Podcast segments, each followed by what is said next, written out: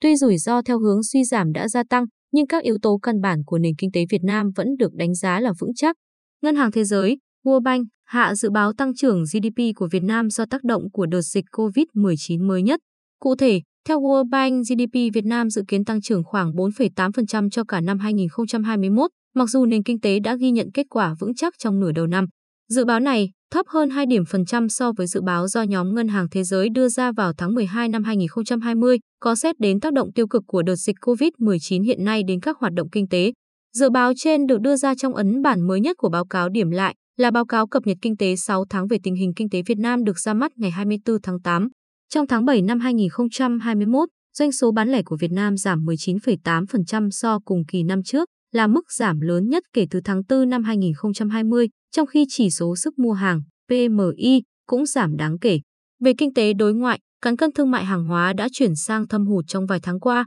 trong khi các nhà đầu tư nước ngoài phần nào thể hiện sự thận trọng. Các chuỗi cung ứng và các khu công nghiệp bị gián đoạn do dịch COVID-19 tái bùng phát diện rộng dường như đã buộc các đơn vị xuất khẩu phải tạm thời đóng cửa nhà máy hoặc đình hoãn sản xuất. Nền kinh tế Việt Nam liệu có phục hồi vào nửa sau năm 2021 hay không? Điều đó còn tùy thuộc vào kết quả kiểm soát đợt dịch COVID-19 bùng phát hiện nay, hiệu quả triển khai vaccine và hiệu suất của các biện pháp tài khóa nhằm hỗ trợ các doanh nghiệp, hộ gia đình bị ảnh hưởng và để kích thích phục hồi, ông Rahul Kitchlu, quyền giám đốc quốc gia của Ngân hàng Thế giới tại Việt Nam chia sẻ. Tuy rủi ro theo hướng suy giảm đã gia tăng, nhưng các yếu tố căn bản của nền kinh tế Việt Nam vẫn vững chắc và nền kinh tế có thể quay lại với tốc độ tăng trưởng GDP trước đại dịch ở mức từ 6,5 đến 7% từ năm 2022 trở đi. Ông Rahul Kitchlu nhận xét thêm,